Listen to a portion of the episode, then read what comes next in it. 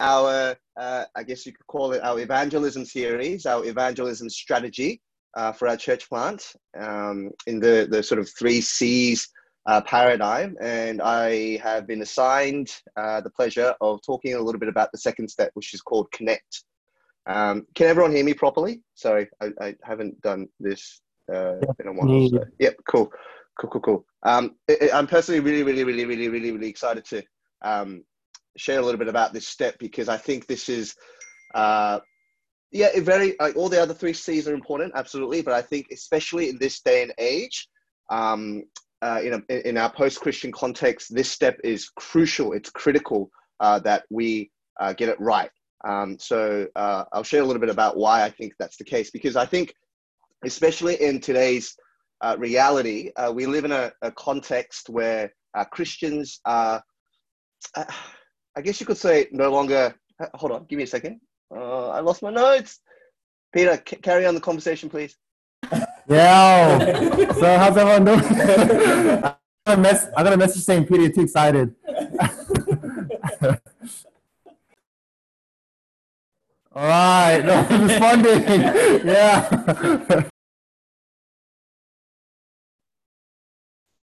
That's how it feels, Peter. That's how it feels. The uh, technical difficulties. Yeah, preaching on Zoom. Let me just preach for us today. I'm just joking.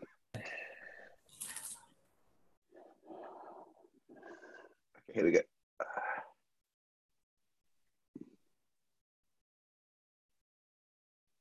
Well, I don't know how you do this every week. It's so stressful. Hey, Pastor Paul, tell us a joke. Give us an update or something. You know, don't choke. Mom's spaghetti. Um, Come on. Come Come on, Mom's brother. spaghetti. We Mom's believe in you, mate. Um, I don't have any jokes. Oh, I had one joke. I forgot what it was. Sorry, guys. I only had one and I lost it. Oh. But I think Daniel's ready. Okay. Are you ready now, Daniel? Yeah, I am ready. I am ready. Okay, where was I? Yeah, so um, I think this uh, particular uh, step is really, really important uh, in our day and age because um, I think we would all come to a broad agreement that Christians are no longer in the mainstream of culture. Uh, we're not at the center, if you want to call it like that. Uh, we're well within the margins. Um, we live in a, a, some would call it a post-Christian uh, context. Um, what I mean by that is sort of, I, I guess, gone are the days where uh, being a Christian assumed in the workplace that you were a decent, nice, and good person. Uh, now, people are more likely to think that Christians are meant to be decent, nice, and good, but aren't really. Um, the word hypocrite is more associated with Christian than the word holy. Uh, at least that's that's been my uh, personal experience. Uh, people's default position to Christianity isn't so much uh, apathy as it is antipathy. Now, it basically it means it's not so much they don't care too much about our faith, about Christianity. Uh, the society at large seems to be more often outright against uh, our faith and maybe perhaps dismiss it as outdated, backward, and if they're honest with themselves, uh, ultimately uh, irrelevant. Uh, but the reality is also, the true reality is, we know better as Christians. We know that Jesus changes everything. Uh, Jesus is life. Uh, Jesus life to the full. Uh, we know uh, and we're convinced, hopefully, all of us here, that the Christian message is more relevant to our non-believing world and friends than they could possibly imagine.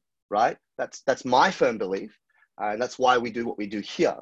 And it's our job as uh, ambassadors of Christ, as Christians, to introduce them to it. Uh, but where do we start? Uh, that, in a nutshell, is what we're looking at today. That, in a nutshell, is what uh, this idea of connect is. So uh, imagine that you've contacted your colleague, uh, you've you've come in contact with your friend, uh, your neighbor, uh, and talked a little bit about Jesus. So so what now? What do you do at that point? That's when you connect them. So let's have a look here. the connect step in the three steps, three C's paradigm is what I would like to call uh, the the bridging step between contact and convert. right? So if you've got contact here and convert here, uh, connect is the, the bridging step. Uh, uh, this is uh, the definition that, that I want, want us to sort of focus on. Uh, what is connect? So connecting non-believing contacts with Christian people or Christian topics so that they can investigate uh, Christianity. So the task for you guys, for me, for us as a believer, is to bridge the gap that exists between engaging the non-believer, which is the contact step, and helping that non-believer become a believer, which is the convert step. Uh, pretty simple and straightforward here. But to put it another way, uh, look at the diagram uh, on the screen. Uh, we need to meet the unbeliever where he or she is at, uh, which is at the beginning of the diagram on the left, and the goal is to get them to God, uh, to the right. Okay. Um, sorry, Annie, I know you're texting me right now. I, I can't put this on a on on full full screen, otherwise it will get rid of my notes. So Sorry, Annie, about that. Uh, but anyways, continuing on. Um, so yeah, so we're trying to get that person from the left all the way to God, but there are some barriers uh, uh, in his or her way, right? Christian, they, they, might think Christianity is weird, Christianity is untrue, Christianity is irrele- uh, irrelevant, uh, and so on and so forth. Uh, in Luke's gospel, Jesus' encounter with Zacchaeus teaches us two specific ways we might approach this challenge. Pastor Paul sort of referenced uh, the story last week, I would want us to uh, dig deeper into, I guess, the story itself. Uh, and in the final point, uh, it will be a short point, I'll touch on something that we'll need to keep at the back of our minds as we approach this. So, um, the passage that we're looking at is Luke chapter 19, verses 1 to 10. Um, I'll just read it out for us.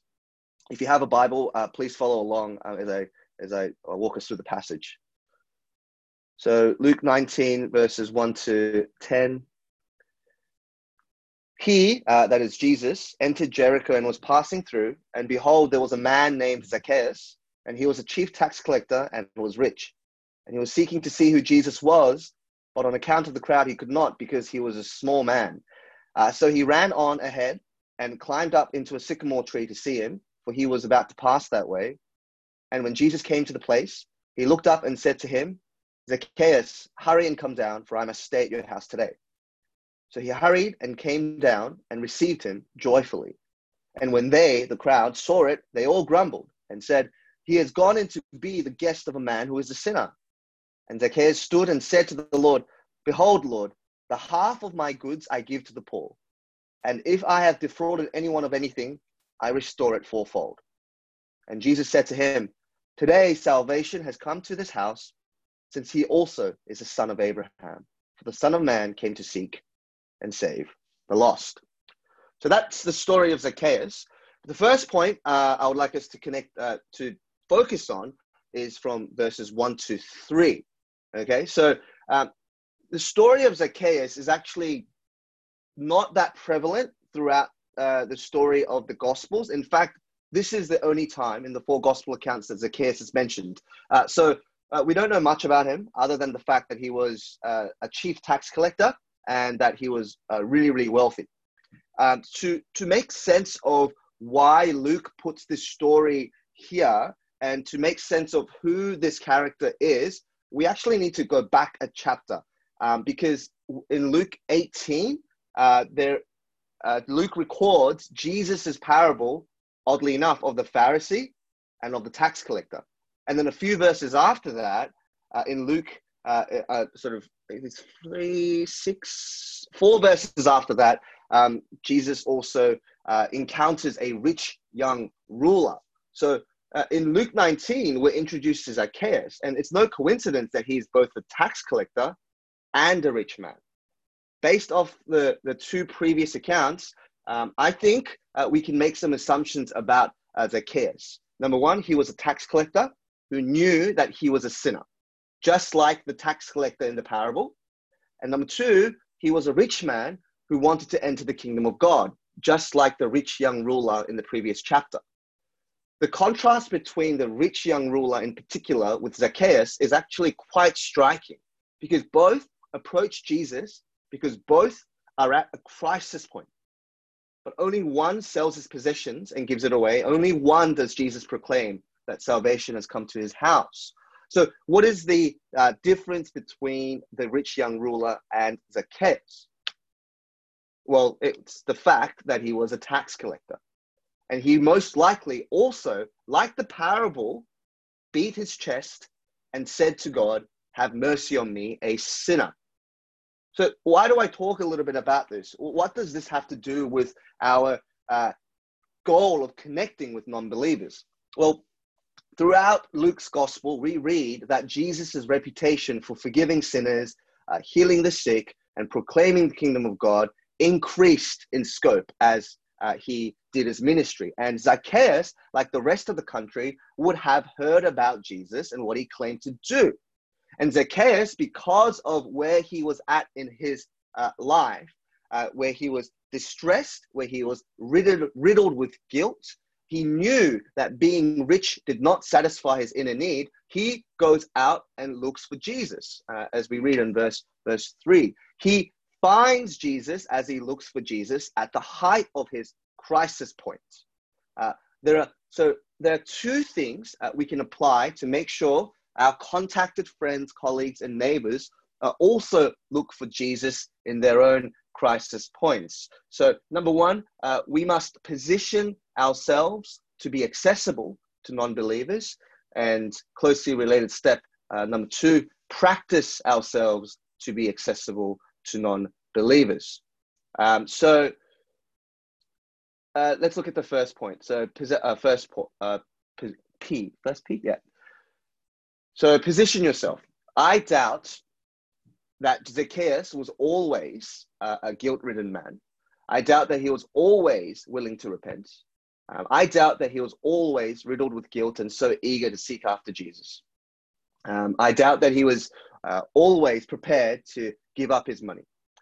Uh, but here's the thing uh, what is similar between Zacchaeus and uh, the story of Zacchaeus and your uh, co worker and your neighbor and your friend is that uh, the non believer that you get into contact with will, at some point in his or her life, no doubt, come face to face with a crisis. Right? That's just life. We're always encountered with crises at certain points in our lives, whether it's an internal one or an external one. Uh, be it a, a disillusion of money and possessions like Zacchaeus was, or maybe it's an external one sickness, bankruptcy, death, depression. Uh, the list, unfortunately, uh, can go on and on. Uh, sooner or later, uh, life, life gives you lemons.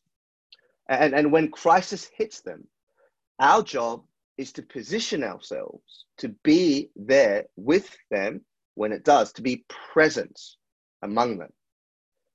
You know, Jesus says uh, that blessed are the poor in spirit, for theirs is the kingdom of heaven. And I think that everyone feels poor in spirit in some way at some point in life. It's not a matter of uh, if, it's a matter of when. And personally, for me uh, at work, the best conversations I have had about Jesus uh, with my workmates uh, and my friends at work uh, was when life took an unexpected turn for them, uh, when their default worldview became insufficient to comfort them or to give them any real substantial hope. And that is when I believe connecting non believers to Christianity is most effective. In a sense, we ourselves become the bridge that connects them to Jesus in their crisis points by simply being present in the mess with them. So position yourselves. But having said that, uh, we also need to practice ourselves to be accessible. So, in other words, we need to be true to our faith in front of our non believing friends. Be known for your faith. Make sure they know that you know that your faith in Jesus makes a difference. There is no point in positioning ourselves in the lives of non believers uh, to help them in crisis points and to be there in the in the messiness for them. If they don't know that your faith in jesus might be helpful to them in their crisis point. You see if if your worldview seems to be no different to any other person that doesn't believe in jesus then they probably won't go deeper with you than the average person. They might, but I don't think they will in any given circumstance. The way in which we conduct ourselves uh, have to give off a, I guess you could call it a, a Christian aroma. Uh, the Bible calls it, calls it the Christian, uh, the aroma of Christ, but a, a, Christian sense, a Christian smell. And I found this um, uh, pretty uh, funny uh, picture here, but like if this helps, just think about whenever you go out of your house and go to work, you're putting on this fragrance. Okay? People need to know in your networks and your neighborhoods as the Christian dude or the Christian girl, even maybe in a derogatory way.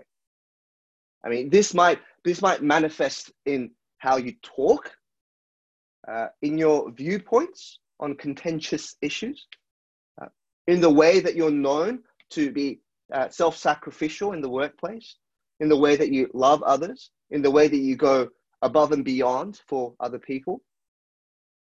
We need to practice ourselves as Christians uh, amongst our non believing friends. Give off that Christian sense. Look for every opportunity to be a Christian in any given circumstance. Make your Christianness public. Get, it, get on the inside of those on the outside. If you want a sentence summary of this point, that's it. Get on the inside of those on the outside. So Zacchaeus, bringing it back to the passage, heard of Jesus, Jesus the healer, the forgiver, the redeemer, and he was seeking to see who Jesus was. So the teachings of Jesus connects with the life of Zacchaeus, specifically his his his crisis point at, at a particular point in his life, his his his guilt of being a tax collector and his failure to find worth in his riches, etc., etc. And and we are called to do likewise, to connect the teachings of Jesus to the life of our non believing co workers, friends, and our neighbors. And I believe this is best done when we're present uh, with our non believing friends and our colleagues and our neighbors. And when crisis points happen, that is our opportunity to show and demonstrate to them that Jesus, the teachings, the, the sayings of Jesus actually make sense to them. It actually makes a difference. It, it, it has the ability and capacity to put a dent in their life people have this default position uh, when it comes to Christianity. Oh, it's irrelevant. Oh, it's backward.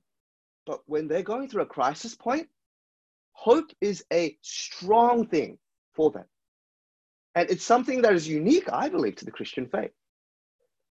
Uh, Mark will talk a little bit about this later on, uh, but Sam Chan, who, who is brilliant at, at um, talking a little bit about this, he puts it this way be the default chaplain of your network and neighborhood. So a chaplain is basically like a spiritual counselor. Okay? So so be the spiritual counselor that everyone in your network, at your office, in your neighborhood knows as the Christian person that you can go to for prayer, that you can go to for advice, that you can go to for a bit of compassion. So, so position yourself and practice yourself to be the chaplain of your office, of your store, of your street. Be the chaplain. Get on the inside of those on the outside. Connect with their life. So the second point is connect with your life. The first point was connect with their life. Now we're supposed to connect with your life. So when Jesus, uh, in verse 5, uh, and Jesus uh, and, and when Jesus came to the place, he looked up and said to him, Zacchaeus, hurry and come down, for I must stay at your house today. So he hurried and came down and received him joyfully. So it's kind of funny here. Jesus essentially self invites him into Zacchaeus' house. He says, I must stay at your house today. He, he insists on staying with Zacchaeus to us, this this point doesn't seem all that important. It might seem even a bit odd.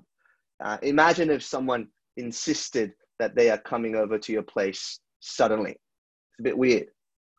But this is where we have to do a bit of, uh, uh, this is where we have to understand the culture and the context uh, a little bit. So the culture of the time uh, and Jesus's time placed an enormous significance on communal identity. Okay, so the people that you hung out with defined your status and reputation. It spoke of what your status in life and status in society was. And on top of that, on a religious level, uh, the standard of holiness that a teacher, a holy teacher, was meant to uh, define himself by was also uh, largely uh, dependent on who you associated with, your, your group identity. So if you were a pastor back in those days, if pastors existed, then you only hung around pastors.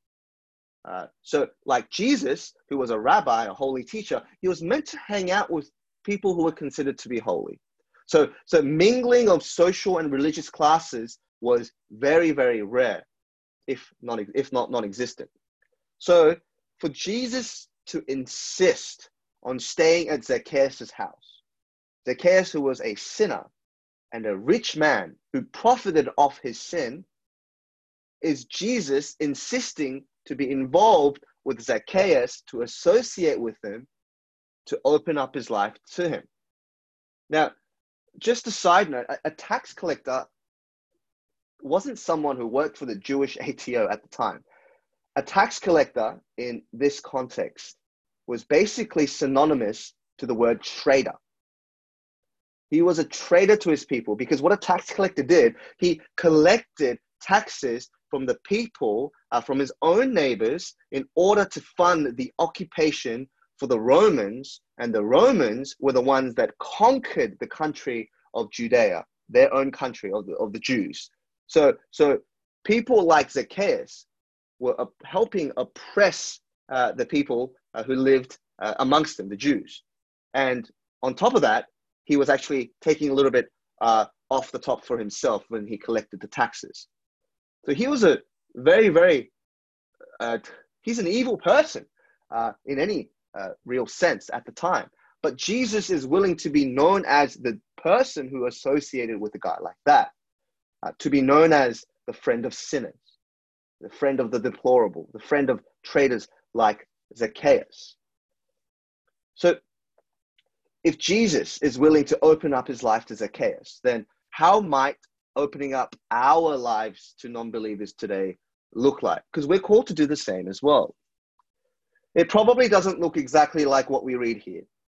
Of course, in our day and age, if you in- insist on staying over a person's house that you just came into contact with, that might be called a home invasion or trespassing on private property, right? It's a bit different in our context. Uh, Jesus practices what we might call reverse hospitality here, and I believe uh, Pastor Paul referenced that uh, last week as well. But I think for us, it's no different, minus the reverse part. We open up our lives by practicing biblical hospitality. Have you ever thought it odd uh, when you read the scriptures that hospitality is counted as a spiritual gift? If you could have one spiritual gift right now, what would it be? I'd imagine that not many of us are burning with desire to get the gift of hospitality. In First Timothy, uh, hospitality is listed as a requirement of a church leader. It's, it, it's not a preferred trait. In First Timothy, we read that he must be hospitable. So, so if, if the Bible places such importance on this spiritual gift, maybe we should too. But, but let me talk a little bit about hospitality because I think uh, it means different things in different contexts. Being gifted in hospitality is not to be gifted in entertaining people when they come over. It's kind of like what we think about when we think of the word hospitality. It's not about being able to prepare the best grazing table, although that's great, or providing a big backyard for your friends to come out and hang with. Uh, that, that's great as well, but hospitality is much more than that. I think. So here it is the definition hospitality is about meeting the stranger and welcoming that stranger to become your neighbor. So, meeting the stranger, welcoming that stranger to become your neighbor. If we take this definition, didn't Jesus do this? He, he practiced the spiritual gift of hospitality when he came down from heaven to earth to meet the sinner and stranger and welcome that stranger to not only become his neighbor, but a son of God. Jesus' whole earthly mission can be summed up as hospitality. Um, so hospitality does not equal entertainment. Right? I think that's a that's a pretty reductionist, uh, a, a reductive way of defining hospitality. Biblical hospitality is opening up your heart, your home, your life, because you genuinely want to, because you genuinely want to get to know people in your network and neighborhood. The, the key word is genuinely, right? I think we should largely stop thinking of conversations with non-believers as a as a covert evangelistic operation to get them to church. Um, I, I've thought I've thought like that before, and, and I'm tempted to think like that even now. But that, that, that takes away the genuineness of it, doesn't it? In, in fact, in this day and age, the goal isn't to get them to church because I think people who haven't been churched, uh, who don't have church experience, are far less likely to visit a church at all. But what they're more likely to do is visit the home of a friend.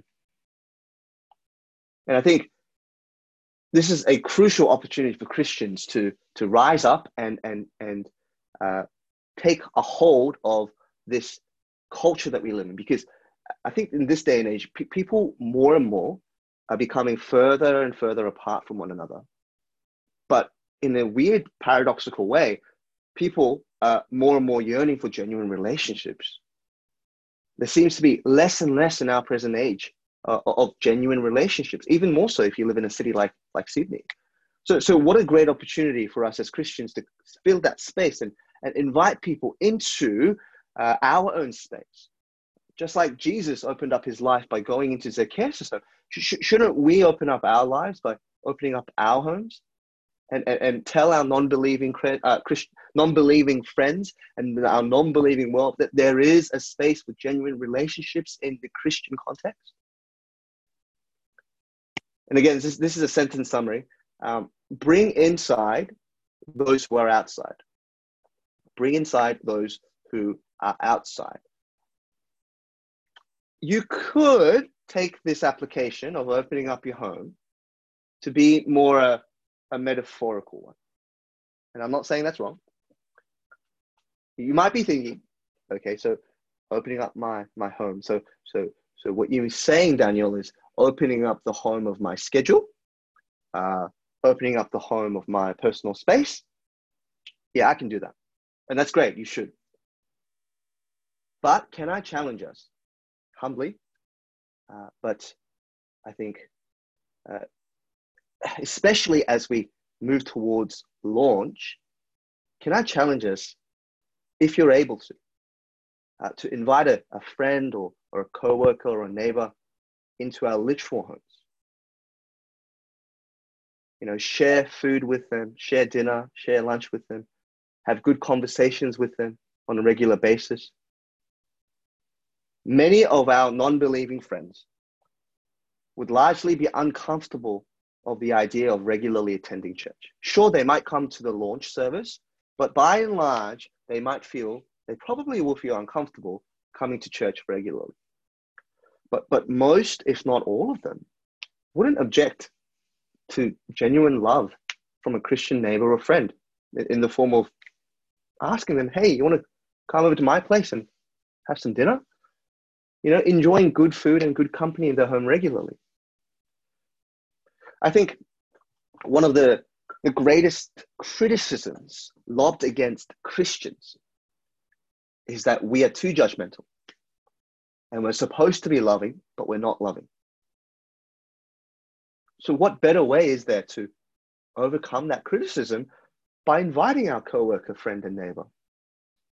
But by showing and demonstrating to them, no, we, we care about you. We don't judge you. We, we do love you. You know, we invite them despite maybe the ethnic or even socioeconomic, or even cultural, or even religious difference, you know, into our homes. To show them that we do love all people and we want all people to come and know Jesus. What better, what better way is there to connect people that we contact to Christianity than to a real life Christian like you and me? So, once again, I say it again bring inside those who are outside. And uh, much of this is, not original. um, it, this is from uh, what I've read from uh, Rosaria Butterfield's challenging book, The Gospel Comes with a House Key. Uh, amazing author, amazing Christian sister.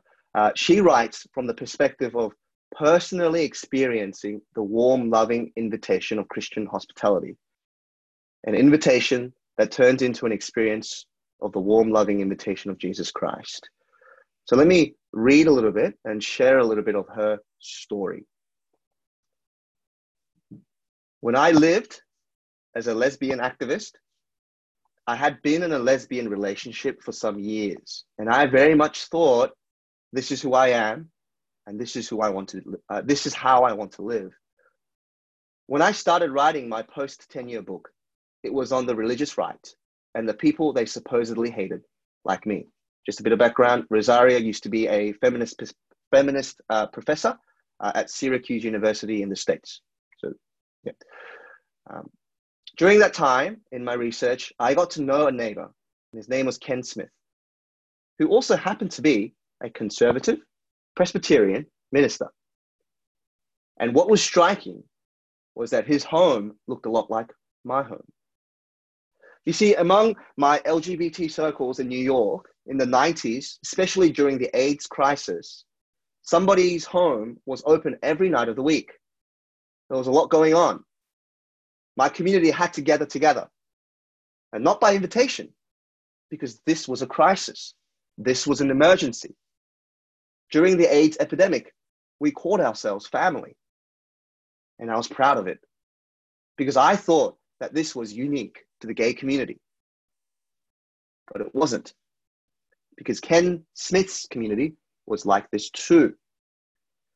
Ken's Christian community gathered at his house at all hours. I learned this because he invited me in. For two whole years, I was loved and welcomed by a Christian community that I had mocked, despised, and rejected. There is simply no way I would have walked into a church if I hadn't had a genuine friendship with the man behind the pulpit. For two years, I was part of Ken and Floy's ministry. Floy's Ken's wife. I met with them once a week at their home. The door was wide open. People were always in and out of the house. People from church and people not from church. Heated, genuine conversations would happen. People would speak honestly. Tears would flow. But it was different because Ken would open the Bible and sing from the Psalms, and he would pray for me. It was so disarming. I couldn't help but go back. It was in this context of hospitality that Ken brought the church to me because it was impossible for me to get to the church without the bridge of somebody's home. So, long story short, uh, Rosaria Butterfield is now a Christian. Uh, she's married uh, to um, another Christian man, and uh, she's a mother of two beautiful children. Um, and and yeah, I encourage you guys to look into more of her story. But but how beautiful is that to hear about someone who uh, we probably would write off in our hearts to think that they could come to Jesus because of the faithful hospitality of someone named Ken Smith. She is now a believer. I hope that there were many stories of that in our church as well in the future. So, just to finish off, I would like to mention a short final point and word of caution. When Jesus stayed with Zacchaeus, the crowd complained and, and they accused Jesus of associating with a, uh, with a sinner. In fact, earlier in Luke 5 and 7, we read that he had already built up a reputation for being a friend of sinners. But Jesus didn't become friends of sinners to become a sinner himself. obviously. He befriended them in order to free them from their sin. So uh, we must always be mindful that in the process of connecting with non believers through their lives and through our lives, that we remember why we are doing it. Why we're doing it. Well, it's to see them freed from sin as well. It's to see their lives transformed. It's to see their lives filled with the joy of knowing Jesus the way we know him. The statement, Jesus is a friend of sinners, never equals Jesus loved a good party. It never equals Jesus hung out with drunks. Jesus is a friend of sinners, equals the Son of Man came to seek and save the lost. We need to be friends of sinners so that Jesus can seek them and save them. An evening encounter with Jesus is, is, is enough for Zacchaeus to have his life totally transformed. Right? In Luke 18, the previous chapter, we read that it's impossible for a rich man to enter the kingdom of heaven. But a couple of verses after that, we now witness a rich man entering the kingdom of heaven. That is the power of Jesus. And that's our goal too. To, to many of our non believing, uh, when we think about our non believing friends, it's hard for us to imagine them actually coming to Jesus, isn't it? But if Zacchaeus can turn to Jesus through Jesus, why can't they? That's our goal. By connecting them and seeing their lives completely transformed by Jesus, that is our goal. But in order to do this, we need to keep in mind that Jesus was a friend of sinners, but no friend of sin. Jesus was a friend of sinners, but no friend of sin. Okay, so that saying bad company corrupts good character does need to be somewhat considered when we approach this step. Uh, this step. We have to be careful to not love the world or the things of the world. Because unfortunately, we read that if we do, the Bible says that the love of the Father is not in us. And I've seen this personally work out in my own life when I hung out with my non Christian friends, when I spent a lot of time with them. That the temptation to, to uh, see, uh, to speak in a different way, uh, to uh, in, in my speech and language changing because that's all I hear with my non-Christian friends. It's hard to keep uh, speaking like a Christian. It's easy to drop an F bomb here and there. It's easy to badmouth other people. It's easy to join in the complaint. It's all too easy. But we need to resist that. We're kidding ourselves if we think that the battle doesn't exist. We're kidding ourselves if we can just go there and connect them, uh, connect them to Jesus without actually understanding. Hey, they actually might have the uh, the they might actually have the uh, ability to influence us. You know, we we are also uh, susceptible to influence by the world. We are either being influenced by it, or we're influencing it. So, so we need to be a friend of sinners like Jesus but no friend of sin, also like Jesus. So that's just a, a, a short little side point that I, I have to mention uh, as we look to connect our connect to our non-Christian friends. But at the same time, we shouldn't be afraid of the battle, right? Some of us might be inclined to go the other way. We're too often scared that the world is going to corrupt us too much, to change us too much. So we actively run away from it. But, but Jesus didn't do that either, did he? he ran towards us when we were of the world and he ran he ran into the world in order to save it so so we need to do the same thing as well we need to run into the world in order to save people in it and it's encouraging to know that the same author uh, that wrote uh, and warned us uh, if if if if you love the world or the things of the world uh, you won't have the love of the father the person who said that it was the apostle john says the one who is in you is greater than the one who is in the world. So, so Jesus was a friend of sinners, but no friend of sin. And John promises us that he is in us, he's working through us. So, yes, we, we ought to be cautious, but we also must be courageous. We need to go into the world and connect with non believers and show them what Jesus looks like. That's what's at stake. So, um, that's it for me. Um, I would want us to uh, discuss a little bit about uh, what we just talked about. So these are the two questions. Uh, open up their life, open up your life. Which do you find to be particularly challenging for you, and how might you push yourself to be better in that area? And the question number two discuss some ways we might approach connecting with non Christians to influence them without being unhealthily influenced by them. Um, Pastor Paul, does Mark come in now, or is it after the discussion? Um, yeah, Mark comes in now.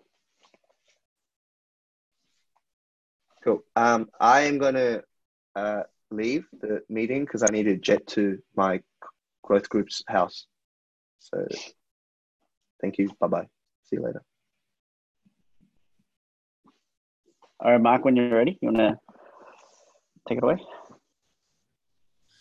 Hello, church. Hello, friends. Um, so, yeah, I'll be sharing about yep, Connect. Um, a lot of um, things that I'll be sharing will coincide with what Pastor, um, Pastor Daniel shared today. Um, so, last week I talked about going to their things before they come to our things, which was the idea that by simply spending time with non Christians, we can get the evangelism ball rolling. Uh, we can take this one step further. And the next strategy I want to share is this get our friends to become their friends, get our Christian friends mingling with our non Christian friends. And I'll explain why evangelizing in this way can be more effective than doing it alone. This is because of something called plausibility structures. Now, plausibility structures are accepted beliefs, convictions, and understandings that makes truth claims plausible or read like them as implausible. So, plausibility structures lead us to judge whether something is believable or unbelievable. And according to Sam Chan, our community, so our trusted friends and family, has a powerful role in forming our beliefs. People will find a story more believable if more people in their community also believe the story. So, what does this mean? Why are we talking about the importance of community and how it affects our plausibility structures? Maybe you guys can relate with me, but I know I have two separate universes of friends Christian and non Christian. And I keep it separate because it's just more convenient that way. And you guys might do this too. You guys might separate your friendship circles, and there might be a number of different reasons why we do this.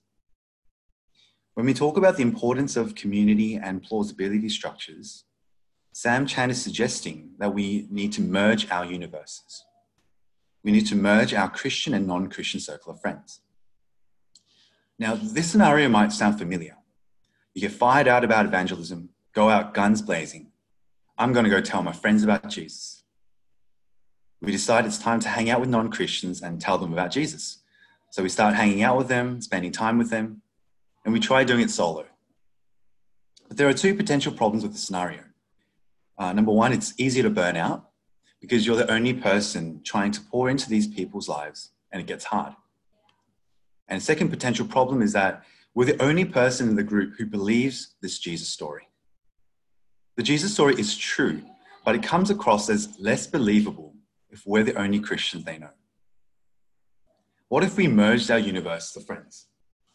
What if we were able to get our Christian friends to become friends with our non Christian friends? What if the next time our non Christian friends go to the movies, we ask if we can bring along some of our Christian friends? What if the next time our Christian friends have a barbecue lunch, and we ask if we can bring our non Christian friends?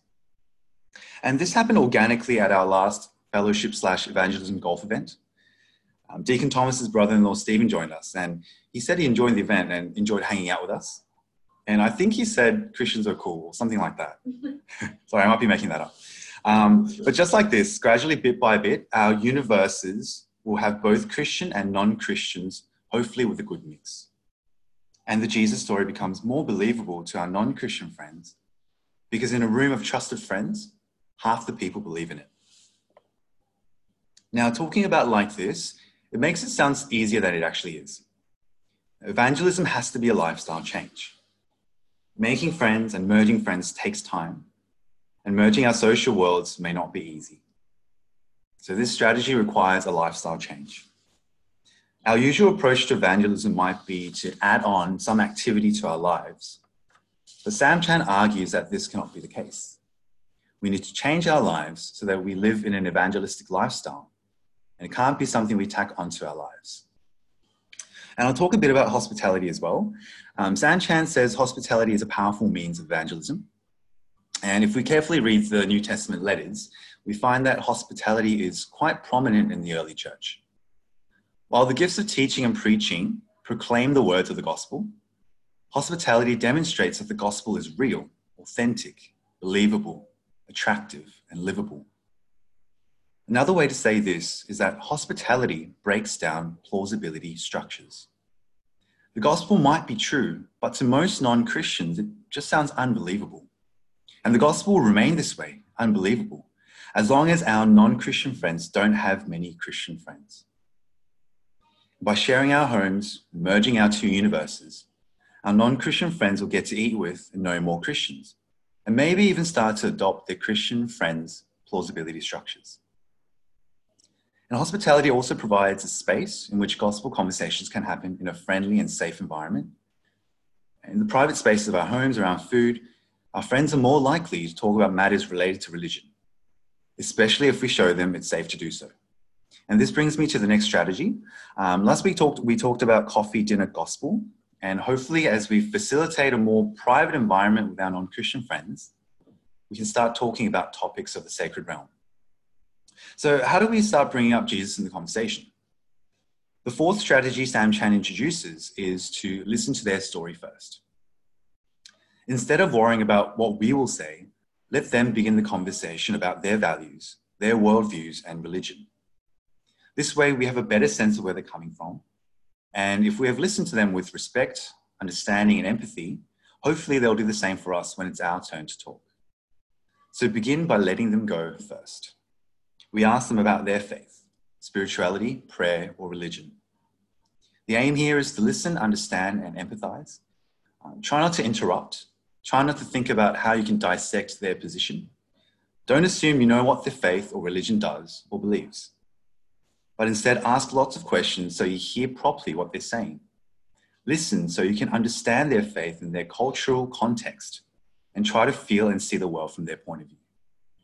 And if we've listened to them with respect, sooner or later, hopefully they'll reciprocate. And from this position, we can launch into sharing our faith, our testimony, and the gospel. That's it from me. Thank you.